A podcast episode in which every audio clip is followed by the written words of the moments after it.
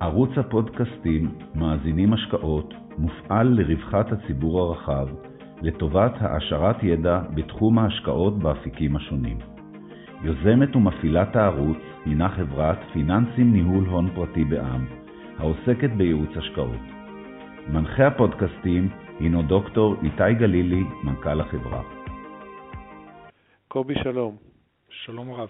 תודה רבה שאתה מתפנה עכשיו אה, לקראת סוף השבוע לעשות לנו איזשהו סיכום חצי שנתי. אנחנו, פעם אחרונה שדיברנו היה בתחילת השנה, שסיכמנו את השנה הקודמת, שהייתה שנה מאוד, אה, שנה מאוד משמעותית של התפתחות של הבורסה, ועכשיו אנחנו בפולו-אפ.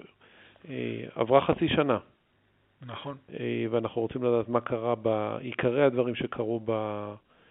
בחצי שנה האחרונה. אני רק אגיד שבאופן כללי מי שרוצה לקרוא את הסקירות אז הם נמצאים עצמם באתר של הבורסה, אפשר לראות גם סקירה חודשית שמסכמת את החצי שנה. אז בואו נתחיל... וגם אה, שבועית. וגם סקירה שבועית. כן. אה, אוקיי, אז בואו נתחיל באפיק המרכזי שמעניין אותנו. מה קרה בשווקי המניות בבורסה בתל אביב במחצית הראשונה? אוקיי, אז אחרי שנת 2020 שהייתה, כמו שאמרת, מאוד סוערת ותנודתית עם הקורונה, עם עליות וירידות, אז uh, חצי שנה ראשונה של 2021 התאפיינה בעליות שערים נאות.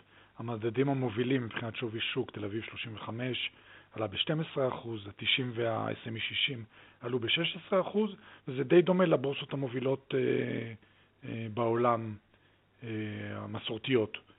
Uh, כשאתה עושה זום אין לתוך ענפים, אז יש כרגיל ענפים שבלטו, הפעם זה בעיקר בעליות. Uh, מדד נפט וגז עלה ב-33%.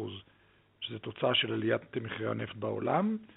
אה, מדד בנייה עלה ב-29%, לא, ממשיכים, לא מפסיקים לדבר על עליית מחירי אה, הדיור והביקוש לדיור, אז המדד הזה אה, עלה, וזה אני מדגיש, זה מדד הבנייה ולא נדל"ן מניב. ומדד הבנקים שעלה ב-26% בזכות ההקלות שנתנו לבנקים במתן אשראי וההתעוררות קצת במשק. אה, מבחינת אה, מחזורי מסחר, אה, היינו באותה רמה של שנה שעברה, בסביבות 1.9 מיליארד שקל בממוצע יומי. למעשה הסקטורים האלה זה, זה ריבאונד של התעשיות הספציפיות האלה לשנה שעברה. כן, חלק זה המשך, חלק זה ריבאונד, תלוי בענף. ואיך הטכנולוגיה? למשל הטכנולוגיה שעלו חזק שנה שעברה, השנה כבר נרגעו קצת, חוץ מהביומד. שנה שעברה דיברנו על תפנית מאוד משמעותית בגיוסי ההון של חברות חדשות שמצטרפות לבורסה. מה קרה לנו במחצית הראשונה? אז אמרנו תפנית משמעותית וידענו מה מחכה לנו השנה. אז במחצית הראשונה של 2021 גויסו 17 מיליארד שקל, אני מדגיש 17 מיליארד שקל, שזה פי שלוש לעומת התקופה המקבילה אשתקד, וכמעט כל מה שגויס בכל שנה שעברה. המיוחד של השנה היה הגל זה כבר שיטפון, לא גל, של חברות חדשות. נרשמו השנה, בחצי שנה, 63 חברות חדשות ב-IPOs, מתוכם 42 חברות טכנולוגיה וביומד, והם גייסו כסף חדש של כמעט 8 מיליארד אה, שקל, שזה פשוט מספרים שאנחנו לא רגילים אה, מאז אה, שנת אה, 93 בערך. אה, רוב ההנפקות היו בשיטה החדשה של הצעה לא אחידה, שבה מקצים מראש בעצם למשקיעים אה, מסווגים את המניות. אה, אולי רק ניתן פה איזשהו דיסקליימר. מה, מה זה המשקיעים המסווגים האלה שאתה מדבר עליהם? משקיעים מסווגים זה גם משקיעים מוסדיים, קופות גמל, קרנות נאמנות, פנסיה, ביטוח וכו', וגם משקיעים פרטיים או עסקיים שעומדים בדרישות של הון עצמי מסוים על ידי, לפי החוק. אה, אם נעשה זום על איזה חברות הנפיקו, אז אמרנו ש-42 מתוך ה-63 היו חברות טכנולוגיה, וגם השתי הגדולות ביותר היו אה, חברות טכנולוגיה. קפצנו לליגה, אימצנו את המושג של יוניקורן מנסדק, של חברה שיוצאת בשווי של מיליארד דולר, והיו לנו שתי חברות כאלה.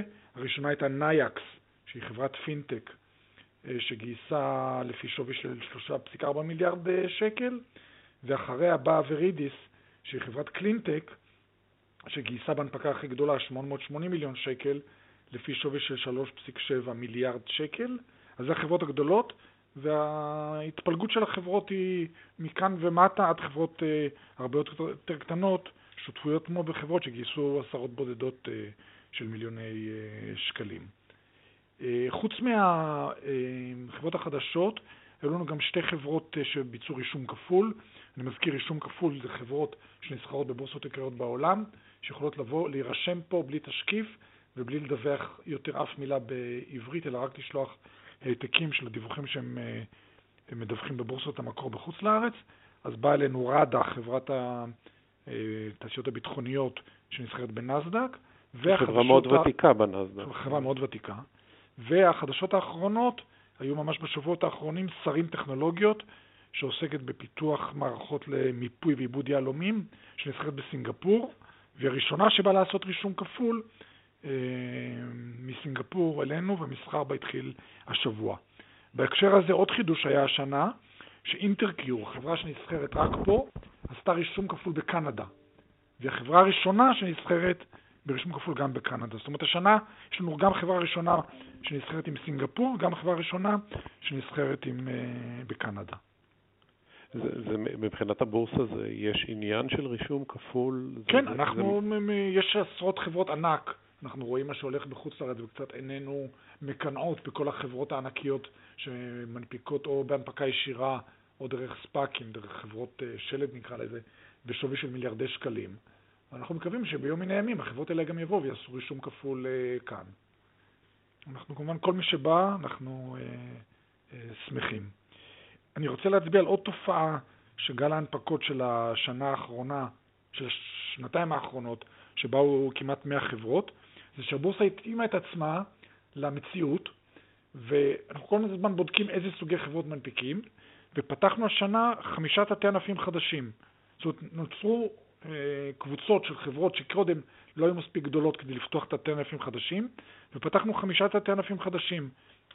פתחנו בטכנולוגיה תת ענף רובוטיקה ותלת מימד, פתחנו בטכנולוגיה תת ענף פודטק, שבדיוק היום עוד פעם יש מלא הודעות על התקדמות של גיוסי ענק בחברות פודטק, ופתחנו אה, תת ענף אנרגיה מתחדשת, הפרדנו אותו מהקלינטק היותר אה, מתוחכם, זה בתחום הטכנולוגיה.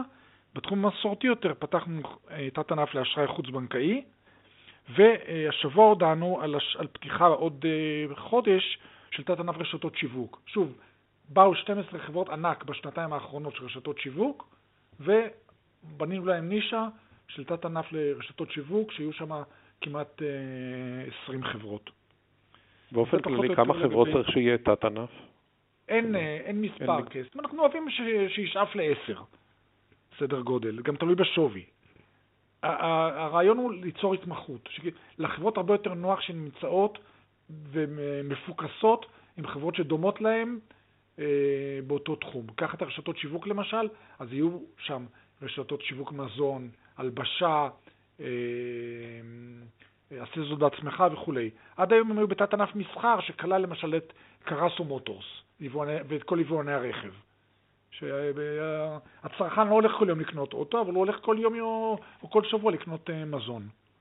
זה פשוט מפקס אותם ומייחד אותם, וזה יאפשר להשיק מדד על רשתות השיווק למשל, ואחרי זה uh, קרנות סל uh, שיהיו על המדד הזה. אם אני מבין מהכמות החברות שדיברת עליהן, הבורסה למעשה הולכת ונהיית עם דגש יותר ויותר גדול של טכנולוגיה. נכון. מה שתמיד אה, אמרנו, שקוראים לבור... לישראל Start-Up Nation, לא מתבטא בבורסה, אז השנה יש, בשנתיים האחרונות יש די מהפך בתחום הזה של עשרות חברות. אה, אני כבר יכול להגיד לך שיש בצנרת עוד אה, עשרות רבות של חברות שהגישו טיוטה ראשונה להנפקה, שחלק ניכר מהן זה חברות טכנולוגיה. והשוק הוא מספיק אה, בשל כדי לקלוט עוד כמות כזאת של לקוחות, לפי מה שאתם מרגישים? תראה, ההנפקות נסגרות במכרזים אה, לא אחידים שסגורים מראש. מי שרואה שהוא לא מצליח לסגור אז הוא לא יוצא. אה, אנחנו מקווים שהשוק יוכל לקלוט את הכל ולקלוט טוב ושהחברות ישגשגו ויצליחו. בוא נעבור לשוק האג"ח. אוקיי, אז בשוק האג"ח, אגרות אה, חוב הצמודות, הרקע להכל הוא אה, ציפיות לעלייה באינפלציה ועלייה בשיעורי ריבית, לכן זה גרם לאגרות חוב, ממשלת, חוב קונצרניות לעלות השנה ב-4.5%, צמודות מדד, הממשלתיות קצת פחות עלו באחוז וחצי שניים,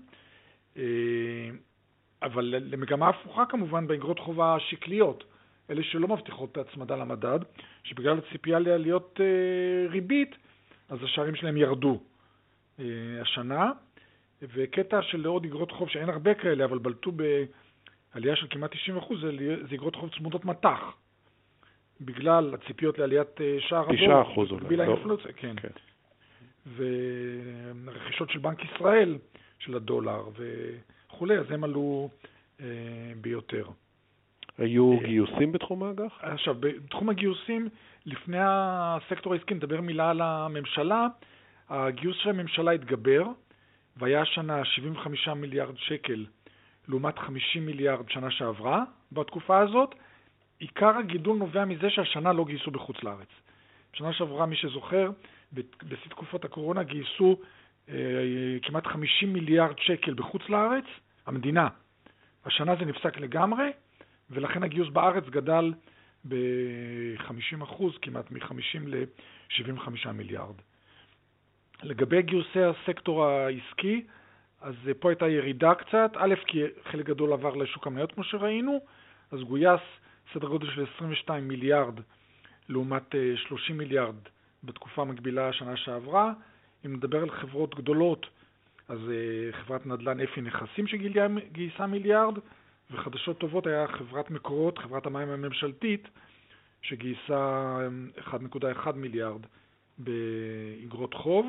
אה, כמו בשנים הקודמות, הסקטור שמגייס הכי הרבה זה אה, חברות הנדל"ן, שגייסו 12 אה, מיליארד מתוך ה-22. בנוסף לחברות הוותיקות, גם ארבע חברות אגרות חוב חדשות הנפיקו השנה, ולא מפתיע, ארבעתם מתחומי הנדל"ן. שלוש חברות בנייה ואחת נדל"ן מניב. זה אחרי שנה מאתגרת שנה שעברה, אז הם עברו את המשוכה. אחרי שנה שעברה, כן.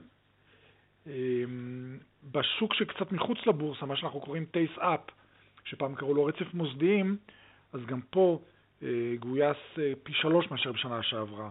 גויסו 12 מיליארד שקל באגרות חוב, כשהקטע המעניין זה 8 מיליארד מתוך ה-12 גויסו על ידי חברת האנרגיה אה, הבינלאומית אנרג'יאן, בעצם חברת בת ישראלית שלה, אבל זה לא משנה לצורך העניין, שגייסה 8 מיליארד שקל לצורך פיתוח מאגרי תנין וכריש, שהם קנו במסגרת אה, מתווה הגז.